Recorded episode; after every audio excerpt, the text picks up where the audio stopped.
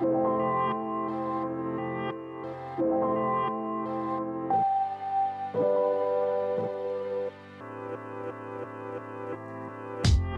is up, my young and profiting family? Today, we've got another Yap classic for you guys, and we're pulling Brit Morin's episode on self made entrepreneurship from the archives.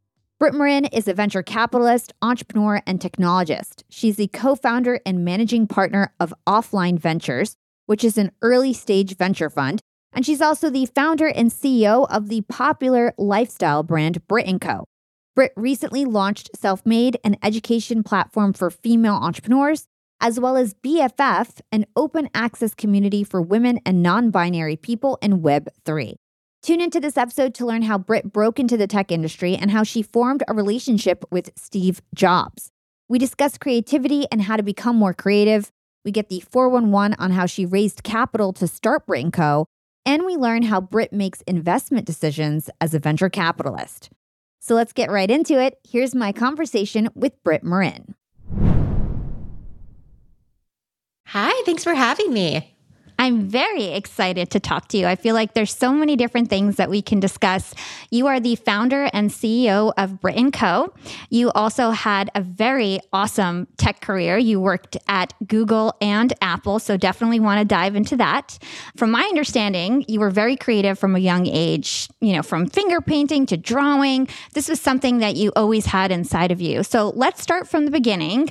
What were you like as a child, and how did you kind of hone this creativity at such a young age? Oh, like the very beginning. Okay.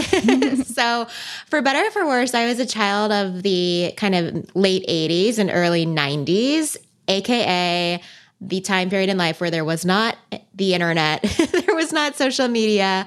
And I was part of a generation where both parents worked. So often I was at home alone um, or my mom was working from home and I was just left to fend for myself. And as a creative little girl, to your point, I knew I was going to be an inventor one day. I like had a list of inventions. I still own that list, by the way.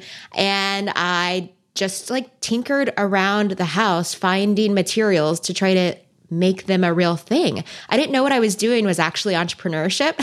I called it creativity because I was making stuff. Um, I was making products. I was I was burning things, lighting things on fire on accident, cutting the wrong things. And so it was kind of a mess and a disaster, but that was the only way I could learn again without Google or YouTube or something around me. Yeah, that's really cool. And I know I've heard you say in the past that making and the act of actually making something can help us rediscover our creativity. Because when we're younger, we are like kind of fearless when it comes to trying something new and getting creative. But then as we get older, we kind of shy away from being creative. So can you talk to us about that? Yeah, it's really interesting because you know, we did an experiment a few years ago where we surveyed a bunch of like five to seven year olds and we asked them, Do you think you're creative? And as you can imagine, like almost all of them said, Yeah, for sure. Like, of course, I'm like the most creative person in the world. Super ego about their creativity. then we interviewed a bunch of 25 to 35 year olds and asked them if they felt they were creative. And as you can imagine, the majority said, No, I am not creative. Oh, that's not me. I'm not an artist. Like, for some reason, everyone kept referring to it as being an artist instead of just a trait of humanity. And so we we realized that something happens between 5 and 25 or 35 and I think it's middle school. um, middle school is to blame for everything in life. But um, no, I think it's actually like when we start feeling judged about our creative skills and that uh, that can come with grades you know when you get graded in art class which is sort of counterintuitive or when we start to become really afraid and insecure of what our peers think about us when we're showing things to them that feel really vulnerable as teenagers but the fascinating thing is that oftentimes, specifically for women, when we studied creativity as adults, the only time it did come back uh, in a really meaning, statistically meaningful way was around the time of getting married. And we explored this for a little bit and we realized that with the rage of do it yourself weddings and Pinterest and all of these things, women in particular felt like there was a creative moment that was happening that they wanted to put their twist on to make it more themselves. And that like reinvigorated their little child inside of them. And it many times encourage them to be more creative as adults on an ongoing basis. So I thought that was a really fascinating study that we've done. And then the other thing to note is that Halloween, of course, is the one day a year where every single person, well, not everyone, but like 98% feel creative and feel like it's okay to break the rules and play and experiment with without the judgment that comes of being silly. So I do think so much of it is just about adult insecurity at the end of the day. Yeah. Wow, that's so interesting. And, you know, I've always considered myself to be like a very, very creative person. Like I I always had like these natural design abilities. And even when I was in jobs in corporate where I wasn't a designer, I was like very strategic in kind of a higher level role. I found my creativity to be like a huge asset because when I was doing presentations, I could make them very visual and even my spreadsheets were really easy to understand and things like that.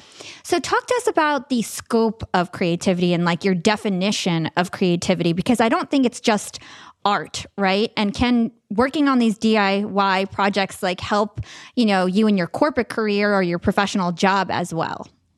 You know, it's so funny. That's exactly right. Everyone thinks that when I say creativity, I mean like glue and ribbon like crafts and even the word craft is like so overplayed it means like popsicle sticks and like kindergarten but when I say the word like craftsmanship, that provokes something more sophisticated. Or to your point, DIY even has a crafty tone, but like when you're doing something yourself, it's like do it yourself, right? Like it's like I can go make dinner for myself. I can put on makeup by myself. I think creativity is this horizontal layer across everything we do in life, right? And literally, you're making probably 10 to 20 creative choices every day minimum just because you're picking out what you're wearing. You're deciding if it matches you know if you're a woman maybe you're putting on makeup. You're doing gradients with your eyeshadow. You know you're you're you're blending you're contouring. You're literally doing artistic things to your face and your hair.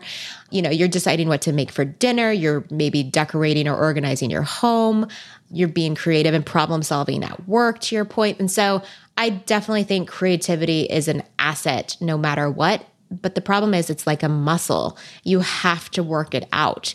You have to explore that side of yourself, even when you're not working and problem solving. And to me, even 30 minutes a week, literally like exercising, whatever, pick a creative thing cooking, painting, photography, it doesn't matter just do it and understand how it feels to get into that flow state.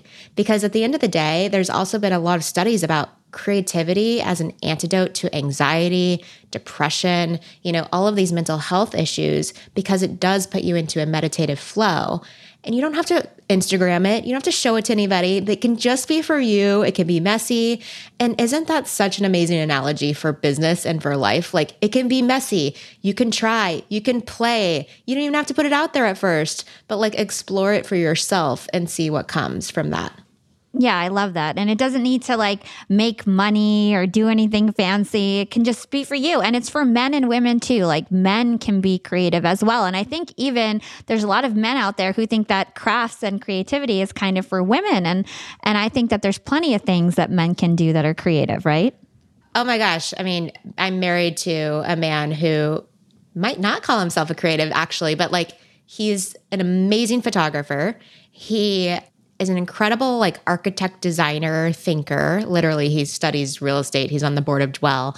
He also plays Legos with my boys every day, and they're building from scratch. They're not following the guidebook. They're just like making houses, making battleships. Like that is creativity too. And like it's so fun. It's so fun to let that side of you go and just explore and see where it takes you. So I yeah, men can totally be creative. Yeah, I love that. So let's talk about all of your success. Like you are an extremely successful young woman. You're only 35 years old. You're the CEO of a company that a lot of people know about. You're an investor in multiple different companies. You've been on the 30 under 30 list twice. Like you are very, very successful. And when I looked at your childhood, it's not the typical childhood that I've seen with all the different successful people that have been on my show. Usually I get the underdogs. They were picked on at school, they were nerds with no friends, or, you know, they never got any opportunities. But then I look at your profile and, you know, straight A's, captain of the, you know, soccer team, class president, spelling bee champ, you name it, you know, you seem to have been crushing it your whole life. So I want to know are we just seeing the highlight reel of your life? Did you have any challenges growing up and and how do you stay motivated if you had a very easy childhood? How does that keep you motivated knowing that you had it so easy or is there something we're missing? Oh, well, thank you for insinuating that it was easy. um, I'm like, I've been in years of therapy. I can tell you all about my childhood. No, but for real, my you know, we were very middle class. I remember when it was really difficult for my mom to write me a $20 check for a field trip. Like, we didn't have that much money in the bank. My mom was and is a court reporter. My dad, when I was born, was a restaurant manager and then later turned car salesman. Like, no one had really gone to college in my whole family. My dad put himself through community college later when I was like seven. So I didn't grow up with like the college educated, super successful working class family. These were people that were just like trying to make it and get by. And um, my mom suffered from debilitating depression when I was in first grade, all the way till like sixth or seventh grade, and and ever since then she's still had it on and off. And largely, my childhood memories were of my dad at work and my mom sleeping in her bedroom, and I think that I became so fascinated with creativity and invention and DIY, do it myself, because that was my only option. I had to figure things out for myself to survive, literally. I had to learn to cook for myself. I did my laundry when I was eight. I had to go seek other people's approval, like teachers and coaches, because I, I didn't feel like I was getting that at home. And I've talked to my mom about this at this point. But it also encouraged me to never want to be like that my mom was a very negative person during those times. She definitely didn't think she was smart enough, pretty enough, good enough at anything in life. She was not ambitious at all. She did not want to change her life to do anything different or new. And I think I pushed against that so hard, like so hard, that not only did I throw myself into being the most ambitious go getter person in the world, but I truly believe every woman can be that as well. And it's become my mission in life to like pull women along with me and push them off the edge when they're scared and push them to do things that are really, really uncomfortable for them because I know they can. And that has been what's created Brit & Co. and Self-Made, the new brand we've made, and and everything else. And I do feel like you know, right now in my life, I feel like the most whole, authentic version of myself that I can talk so openly about this, and and I can be a resource for other men and women going through similar things, whether it's with mental health or or this like the achievement push that you know enneagram 3 over here can't ever like satiate my my need to achieve very cool. So you ended up going to the University of Texas, right? And you wanted to go there because you knew you would graduate early and then head out to Silicon Valley when you were, I think, 20 years old, right? So talk to us about that. Talk to us about that move to Silicon Valley. I think your first job was Apple. Tell us about that story. Yeah, you know, it's really funny because along the same time I was fascinated with computers in Silicon Valley, I was equally fascinated by media and entertainment. I was binge watching television all the time, like most teenagers do. And LA felt so glamorous to me, a girl from Texas. And I remember when I was graduating, I was graduating early, um, I had two opportunities. One was to move to LA and work on the Jimmy Kimmel show, which had just launched. No one knew who this guy was. Or to move to San Francisco and work for Apple. And I was very conflicted. I remember being like, ooh, this is really tough. And my brother talked some sense into me and was like, are you crazy? Like you have to go to Apple. But Apple wasn't sexy at the time. This is like Dell was still like number one and and you know, PCs uh, was what everyone had. iPods were still hard to sell to people. It's like early 2000s. So I was like, oh, okay, I guess I'll go to Apple. And I'm so glad I did because not only did I get to work in iTunes, which is the coolest group at Apple, and we had like John Mayer stop by for fun, but I met my husband there, which was an awesome bonus. And of course, got, getting to work and meet Steve Jobs, even though I was so low on the totem pole, was really, really cool. I remember I had to, um, at one point, one of my jobs was to send out the chunk of press that had happened the day before. I had to deliver it, hand deliver it to each one of the executives in the morning and go by their offices.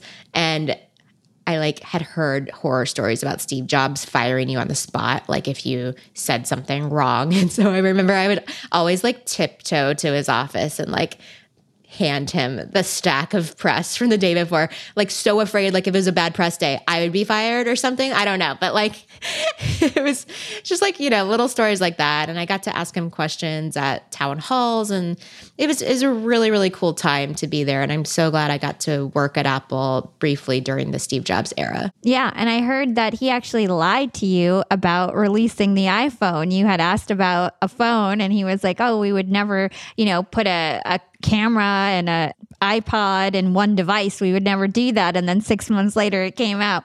Tell us about that story and tell us about like just, it's crazy that you had like, you actually met Steve Jobs. Not many people can say that. So tell us about how he was as a leader as well. Yeah, like I said, I was so scared of him because we all we all passed around these horror stories. But, you know, I was also the the like go-getter, maybe naive, early 20 something year old that like if there was an opportunity at a town hall to ask a question, I wasn't going to like let that chance slip. And so I raised my hand. There had been all these rumors about an iPhone. And I said, Hey, like there's rumors we're making a phone. Is this true?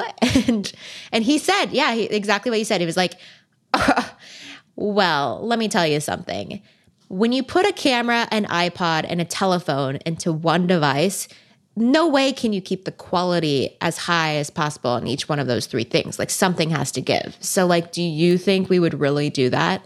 And then six months later, it's like literally meet the iPhone. It's like the, you know, keynote presentation that changed the world. Like he would always answer things in a roundabout way where he wasn't saying yes or no, but he was like painting a picture of like why or why not we would do things. I learned a lot. And now, actually, my partner in, in the venture firm, I'm working on literally reported to Steve Jobs for 28 years. So I'm getting way more intel on Steve and his life and what he was like as a boss through my my new partner James. Let's hold that thought and take a quick break with our sponsors. What's up, Yap Fam? Being an entrepreneur and working remotely definitely has its perks. And I know a lot of you listening in are in the same boat as me. But do you really take advantage of being able to work from anywhere? I know I typically don't, but thankfully, this past holiday, I finally decided to make use of my work flexibility for the first time ever. My boyfriend and I decided to pack up and leave to the West Coast to spend an entire month working from home in the sun. We got a super cute bungalow in Venice Beach with a fenced backyard. The change in scenery, the fresh air, and the slower pace helped me to inspire some really cool new ideas for my business and honestly, I'm feeling really refreshed and ready to rock in 2024. And who helped me make these remote work dreams come true?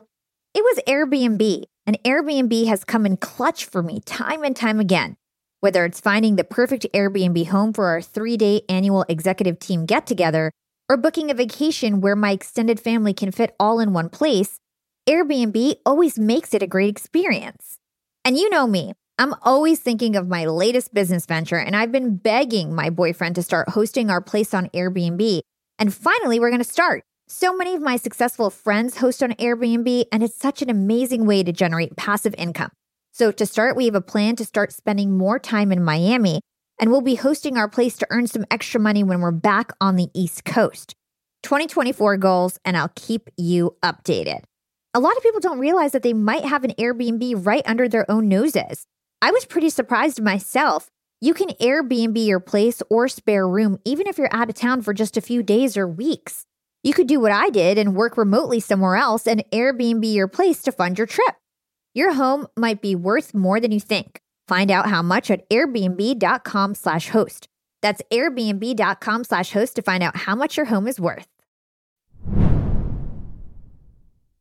Really cool. And so you also worked at Google. So you worked at two massive tech giants. Now you have your own company. What are some things that you kind of took from each company? Because now I'm a new entrepreneur. I worked at Hewlett Packard, I worked at Disney Streaming and other places. And I find myself like taking values and kind of culture bits from each company. What have you brought to Brit & Co from these two companies? Yeah, they both are so different, but I'm so glad I got to see both of them. So at Apple, you know, designers are the gods. Everything hinges on quality and design, right? And it's also a super secretive culture. And marketing is everything. Like if you are an epic marketer, you know how to write copy, you know, tell a story, you know, the the iPod ads that are so infamous. That is everything. At Google, that stuff is the bottom of the pack. Like engineering is everything at Google. Data driven decisions are the way to go. Design and marketing are fluffy. They won't actually change a user's perception, you know, and, and of course I'm overstating some of this, but like totally different cultures. And also at Google, we literally had an internal wiki where you could search what any project is, who's working on it, when it's going to be launched, like see all the mocks, the screenshots. Like and no one really leaked it. It was actually like pretty secure. We didn't really have leaks that much. So I think it's interesting how you can build totally different types of cultures, but still create incredible brands that could change the world.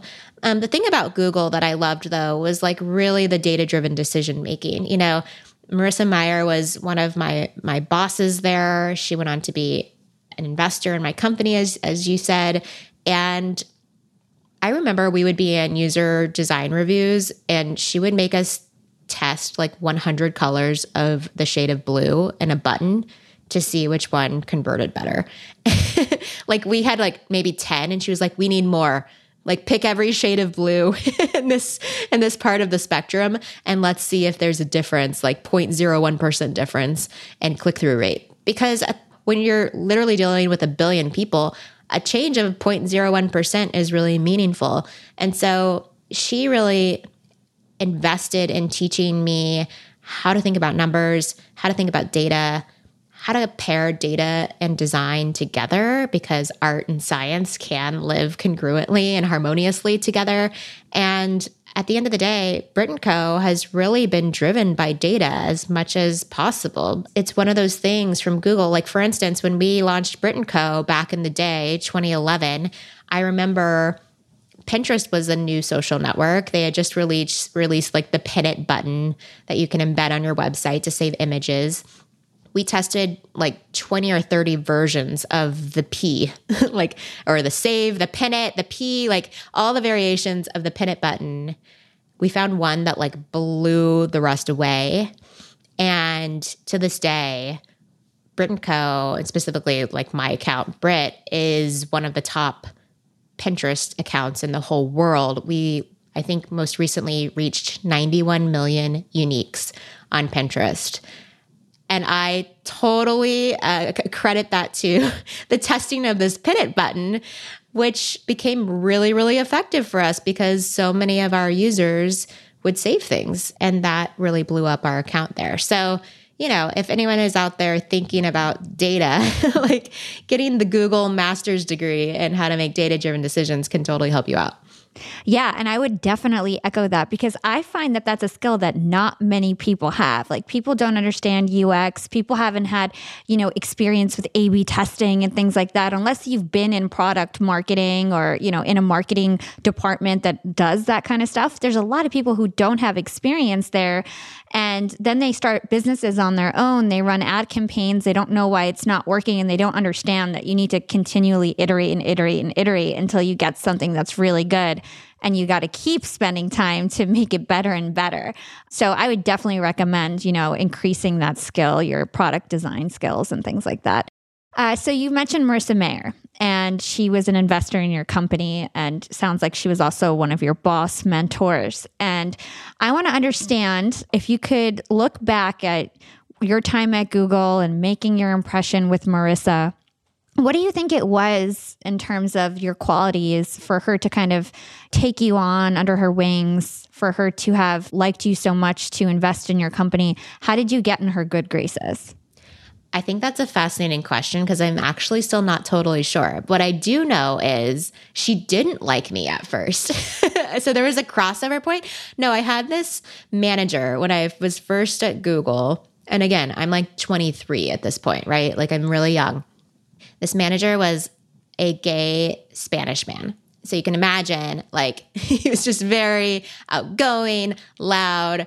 And I remember, you know, we would do our peer assessments and we would get sort of our quarterly performance reviews back. And all the managers would have to go to Marissa to sort of validate each person on their team and what their review score was blah blah blah.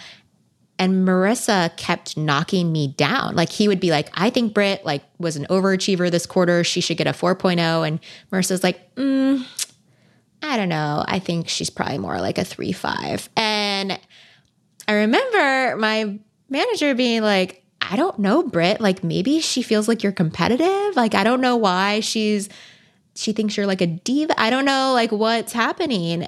And I was so sad because I was working my ass off and I was like always trying to be so kind and like I just like do my work and but then I remember being asked to join a new team by Marissa, which was called Google TV. We were creating the first operating system for television that ever existed. It was part of the YouTube organization. It's now gone on to be Chromecast. But um, Marissa like was called me to her office and was like, "I think you need to go to this team." And I was like, "Really? Why?" And she was like, "Because this is going to be like a startup within Google and I just really believe that it's going to be exciting for you. You're going to learn a lot. You're going to get a bunch of responsibility. And I was like, technically, like, I'm not actually like experienced enough to be on that team for the role that's open there. And she's like, I'll make it happen for you. And I was just like, what, when in this like life cycle of knowing Marissa did she suddenly decide she liked me? Because whatever, but I'll take it. And so I just I went to the team. I like launched Google TV. It was awesome. I managed a $50 million budget when I was 25, which is totally insane.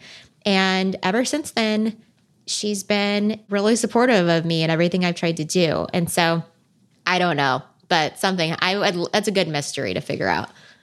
Well, you know, if I could, from an outside perspective, it sounded like you were always willing to raise your hand, whether you were at the town hall, willing to raise your hand and ask a question, because a lot of people are shy to do that. And that's really how you get attention of like the CEO and people you don't have access to, right? He probably started to recognize you as the girl who always asked a question.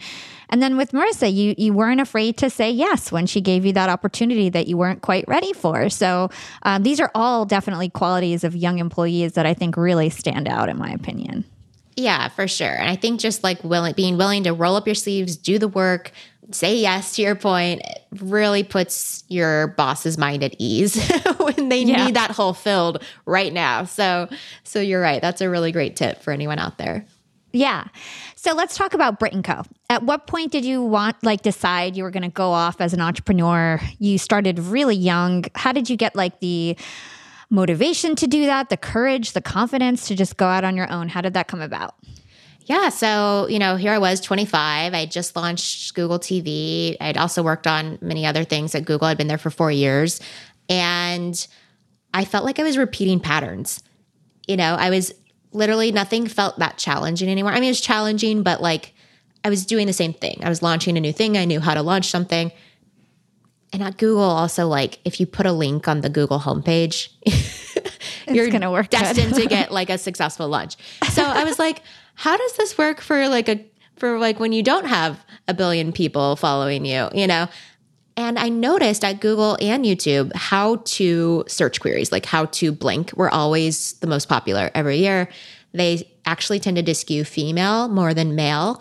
And as a 20 something year old female, I was like not very impressed by the search results behind them. They were like pretty boring, you know, not exciting, not informative. So I was like, ah, oh, I love creative stuff. I would really want to learn how to do things too. but I wouldn't turn to any of these search results to like teach me.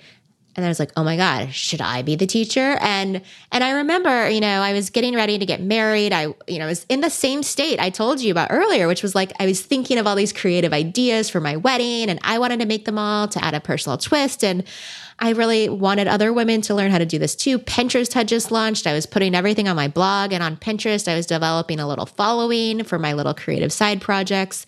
And I was just like, oh, I feel like this is what I'm supposed to do. But I didn't feel like it was a real business. I was like, this is just a blog. It's not like, you know, this isn't a business. And so instead I was like, well, I, I actually really care about health and fitness. There's like a body analytics company I really want to start too. And I, I got a co-founder. It was a female engineer. We were building an alpha. I had left Google. I decided, you know, I had six months of savings in my bank account and if I couldn't get something working in six months, I would just go back to Google or get a new job somewhere else. Like I felt confident enough in myself that I could get another nine to five if things fell apart. But I had six months to go prove myself to the world. And I, I did have this crazy impasse where I was working on this health company. We were about to go raise money. We were building a pitch deck, but I was obsessed with this creative part of my life and like teaching women how to do things. And my husband and one of my best friends sat me down one day and were like, Brit, you are destined to do this. Like you champion women. This has always been part of you. You've literally been creative since you were a little girl. You light up when you talk about this. The health and fitness, like analytics stuff, cool. Maybe that's a billion dollar company. Maybe you can have a really great outcome but are you really going to love doing that every day when you wake up for the next 10 years? And I was like, what? And so much of the decision was actually like me believing enough in myself to do something without a co founder at first. Like, it's really scary to start alone. I had the co founder at this like health startup I was working on. And, but, you know, I was like, they're right. And I broke up with my co founder. I was literally like, it's not you, it's me. the same excuse you would use in dating. And, and off I went to start Brit & Co. And I put my name in it because at the time social media was just blowing up and everyone that was a brand was a human and it felt way more authentic and personable to be a real person behind the brand kind of like back in the day to your point Disney Hershey's Porsche Rockefeller Walmart they were all real people and that gave you an element of trust in the brand that they built. So you launched Brit & Co.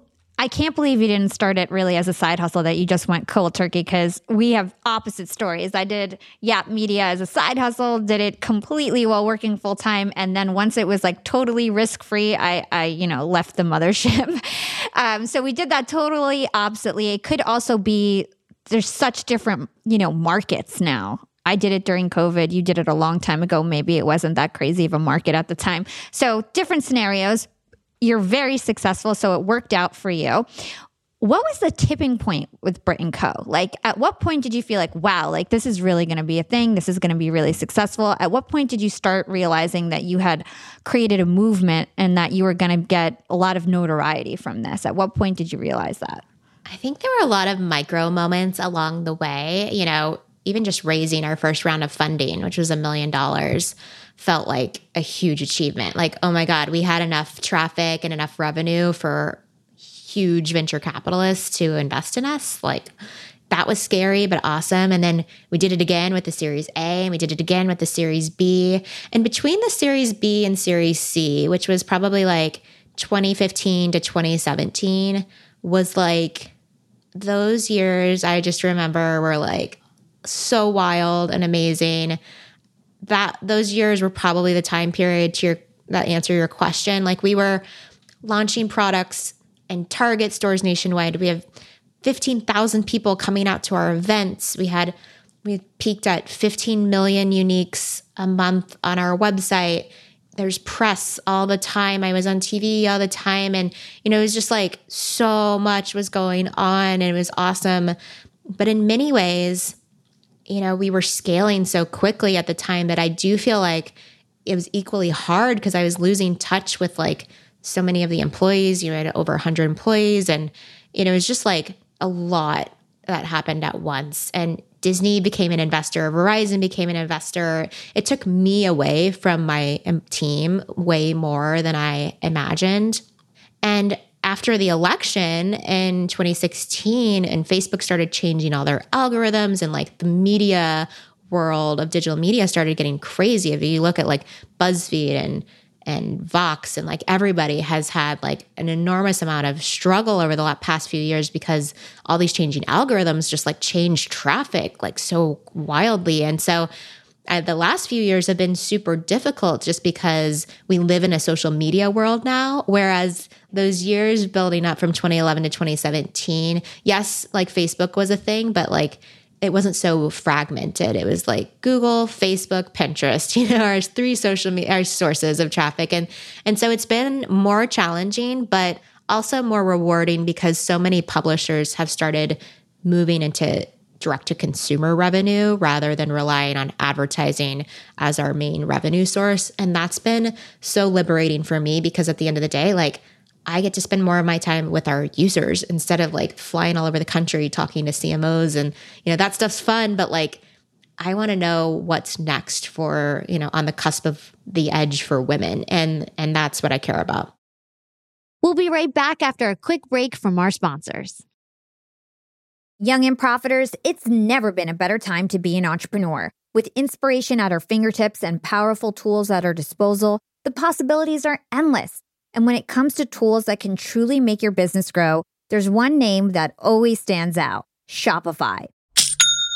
Shopify helps you sell at every stage of your business, from the launch your online shop stage to the real store with the door stage, and even the did we just hit a million orders stage? And if you're in that I need to sell more with less stage, Shopify Magic is your AI superpowered sidekick ready to whip up captivating content that converts from blog posts to product descriptions. Not to mention, Shopify also is the home of the best converting checkouts in the game, 36% better than other leading commerce platforms. Shopify turns browsers into buyers. It's no wonder Shopify powers 10% of all e commerce in the US. And you can sell whatever, whenever with Shopify. Push pleated pants with Shopify's in person POS system or monetize mindful meditation. I sell my LinkedIn Secrets Masterclass through Shopify, and they've made my life a breeze. It took a couple days to set up my store, and I just get to focus on what I do best creating great content and marketing my product. So don't stress if you're new to this commerce thing. Shopify's extensive help resources are there to support your success every step of the way. And remember, whatever your stage, businesses that grow, grow with Shopify. Sign up for a $1 per month trial period at shopify.com slash profiting, and that's all lowercase. Again, go to shopify.com slash profiting to start growing your business today. You can sign up for a $1 per month trial period at shopify.com slash profiting. I want to talk to all you employers out there and let's talk about company culture. At Yap Media, we have a super unique company culture. We are all obsessed with excellence and we even call ourselves this really cute name, Scrappy Hustlers. We're all Scrappy Hustlers at Yap Media. And my team is growing fast. And hiring is a pain in the butt, especially if you're looking for A players that are going to roll up their sleeves. But luckily, when it comes to hiring, I no longer feel overwhelmed by the search for the perfect candidate because I use Indeed, the ultimate hiring platform. Indeed's matching engine always presents me with a pool of high quality candidates that match my job description to a T. If you're tired of drowning in your hiring pool, Indeed is here to rescue you. You can use Indeed for scheduling, screening, and messaging your candidates, making the entire hiring process a breeze. And Indeed doesn't just help you hire faster. 93% of employers agree that Indeed delivers the highest quality matches compared to other job sites, according to a recent Indeed survey. I've hired some of my best employees at Indeed, some of my best scrappy hustlers. With over 140 million qualifications and preferences analyzed every day, Indeed is constantly learning from your hiring preferences. So the more you use Indeed, the better it gets at actually hiring your perfect match. Join the ranks of more than 3.5 million businesses worldwide that have already chosen Indeed to hire great talent. And listeners of this show will get a $75 sponsored job credit to get your jobs more visibility at indeed.com slash profiting. Just go to indeed.com slash profiting right now to support our show by saying you heard about Indeed on this podcast. Indeed.com slash profiting. Terms and conditions apply. Need to hire? You need Indeed. Yeah. And so when you were raising money for your business, like when did you decide I'm not going to bootstrap this? I'm going to raise money. What were you going to use that money for? And how did you know that you were in fact ready to take on an investor rather than going for a loan or something like that? Yes. So it was 2012 and I remember thinking, wow, our traffic is like really picking up. I mean, we went from like zero to half a million uniques really quickly and then a million. And at the time, that was like a really big deal. And I remember thinking about how this was just the brink of what what could be because if we can continue to grow traffic like this, we could monetize it through advertising. We could also create a commerce business, which at the time really hadn't been done before. Like content and commerce businesses were very new. And, you know, ultimately we could build this multifaceted brand. But in order to do that, I needed like significant capital because I needed engineers.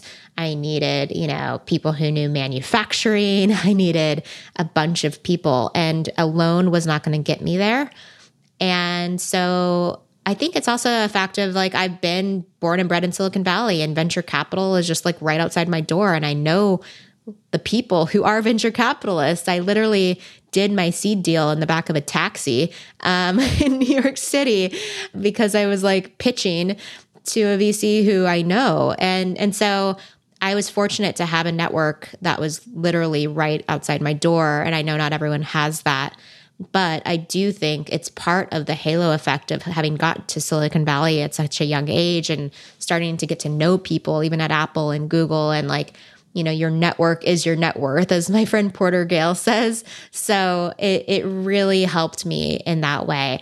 I will say I don't think venture capital is the right approach for most businesses. I, I, you know, in many ways have thought back like, could I have done this without all the VC money? And I, I think it's totally possible.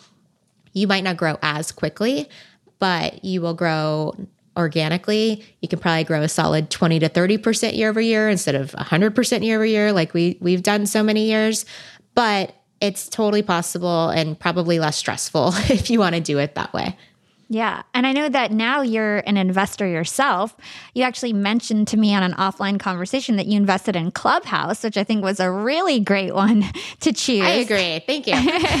so, how do you decide which companies you're going to invest in? Like, what's that process like? What do you look for? Yeah, so I'm a seed stage investor, which is like sometimes investing in companies before they've even launched, other times investing in them right after they've launched. It's really hard to paint a picture of success when you barely have metrics to work off of. So, what me and my partners tend to do is A, look at the team. And when I say team, I really mean the founder or co founders. Like, have they done this before? What's their track record? Have they worked together before? We reference them with a lot of background diligence on who they are. If they're second time founders or third time founders, as is Paul Davison, the founder of Clubhouse. You know, I've known Paul since like 2009. You know, we hung out at South by Southwest back in the day when he was like launching Highlight, his second company.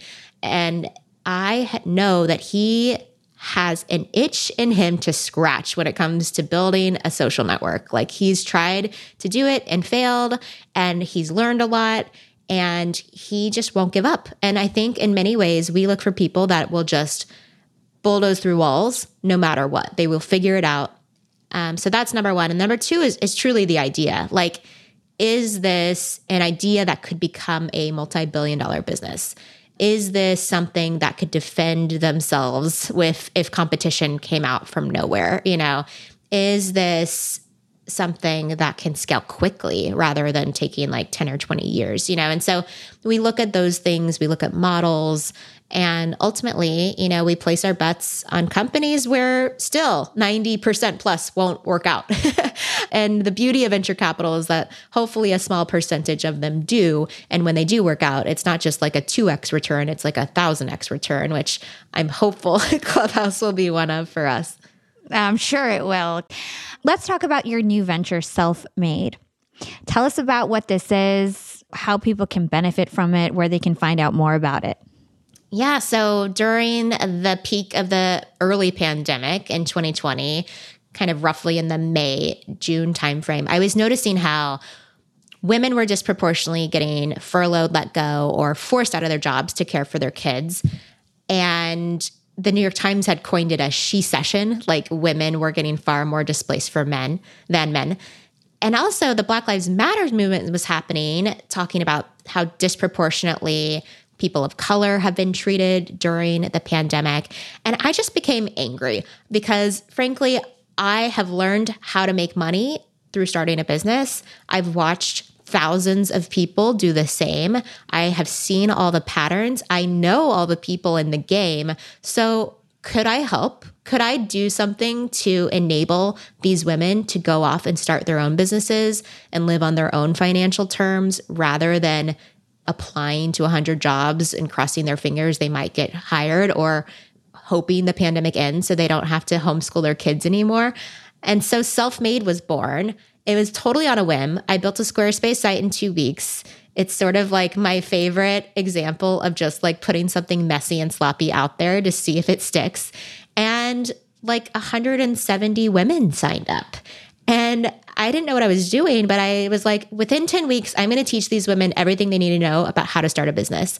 And I did that and it went really well. And then I did it again in the fall and it went even better. And now I'm doing it again for the third time. And, and the key of this whole thing is not only is it live interaction with me, but it's also live interaction with like 25 other people I'm bringing in that are experts in all kinds of topics from like pitch decks to P&Ls to social media to sales.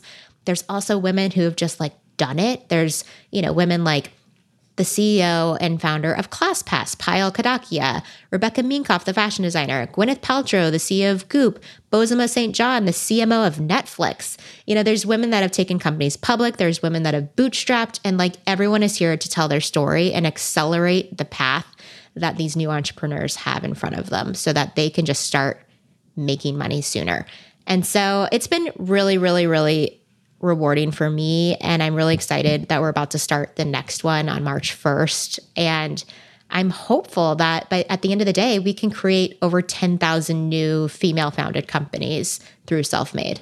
That's amazing. So have any success stories come about since you launched it? I know it's it's so new, so but any anything come to mind? Oh yeah, I mean, most women are launching their businesses during the class. And so they're literally starting to create real revenue. I mean, one one woman freaked out because she launched her company one day. The next day, she had like $4,000 in sales overnight.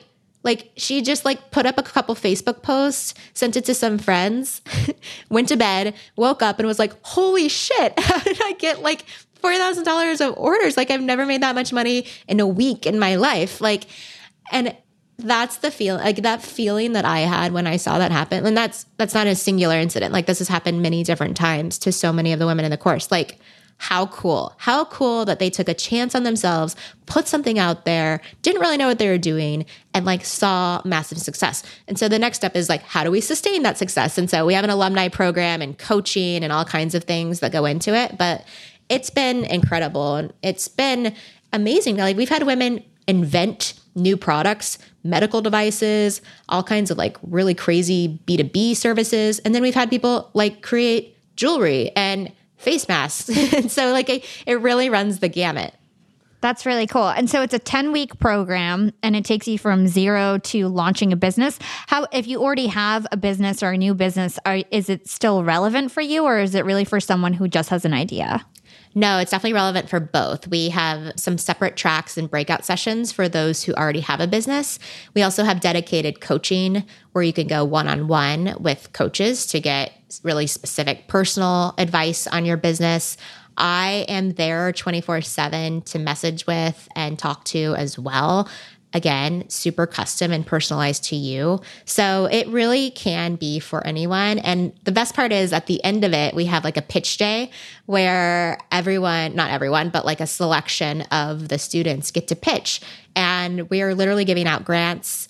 My dream is also to have a venture track for like a venture style company where we can literally invest on the spot, Shark Tank style. And I can rope in all my favorite female VCs to join. And so ultimately, we want to be in the business of helping women create businesses. And that's what Self Made is all about. It's also the irony of the name because even though we want you to take full credit for what you're doing, there's like a total girl gang here to help push you forward. Yeah, I love the mission. I see you beaming when you're talking about it. Like you seem so passionate about it. And honestly, for everybody out there listening, I think going through a reputable coaching program like this can replace the need to like go get an MBA. Like literally, I, I really do feel like this is the future of that type of education. For sure. It's also like a quarter million dollars to get an MBA. I know. Way I less know. than that to go through self made. Yeah, exactly. It's a great other option. Okay, so you're very, very accomplished, as we said. You're just 35 years old. You have an incredible company. Now you're launching a new venture called Self Made. The last question I ask all my guests on the show is What is your secret to profiting in life? My secret to profiting in life is to become incredibly aware of what fills me with energy rather than takes it from me. And I think this is a pattern that a lot of people get into where they're habitually doing the same thing every day. And that could be in work or in your home life.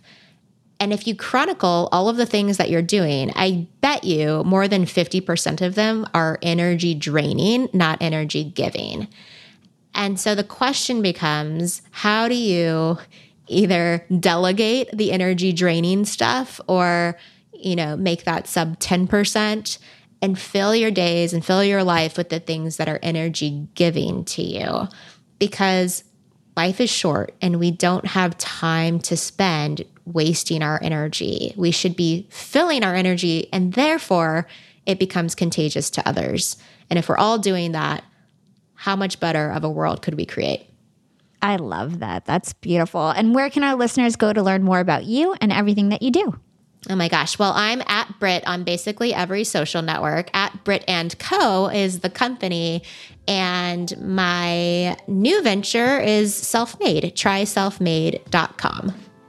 Awesome. And I'll definitely put the links for all of that in my show notes. Brit, it was so lovely to talk to you. It was a wonderful conversation. Thank you so much. Thanks for having me. Thanks, everyone.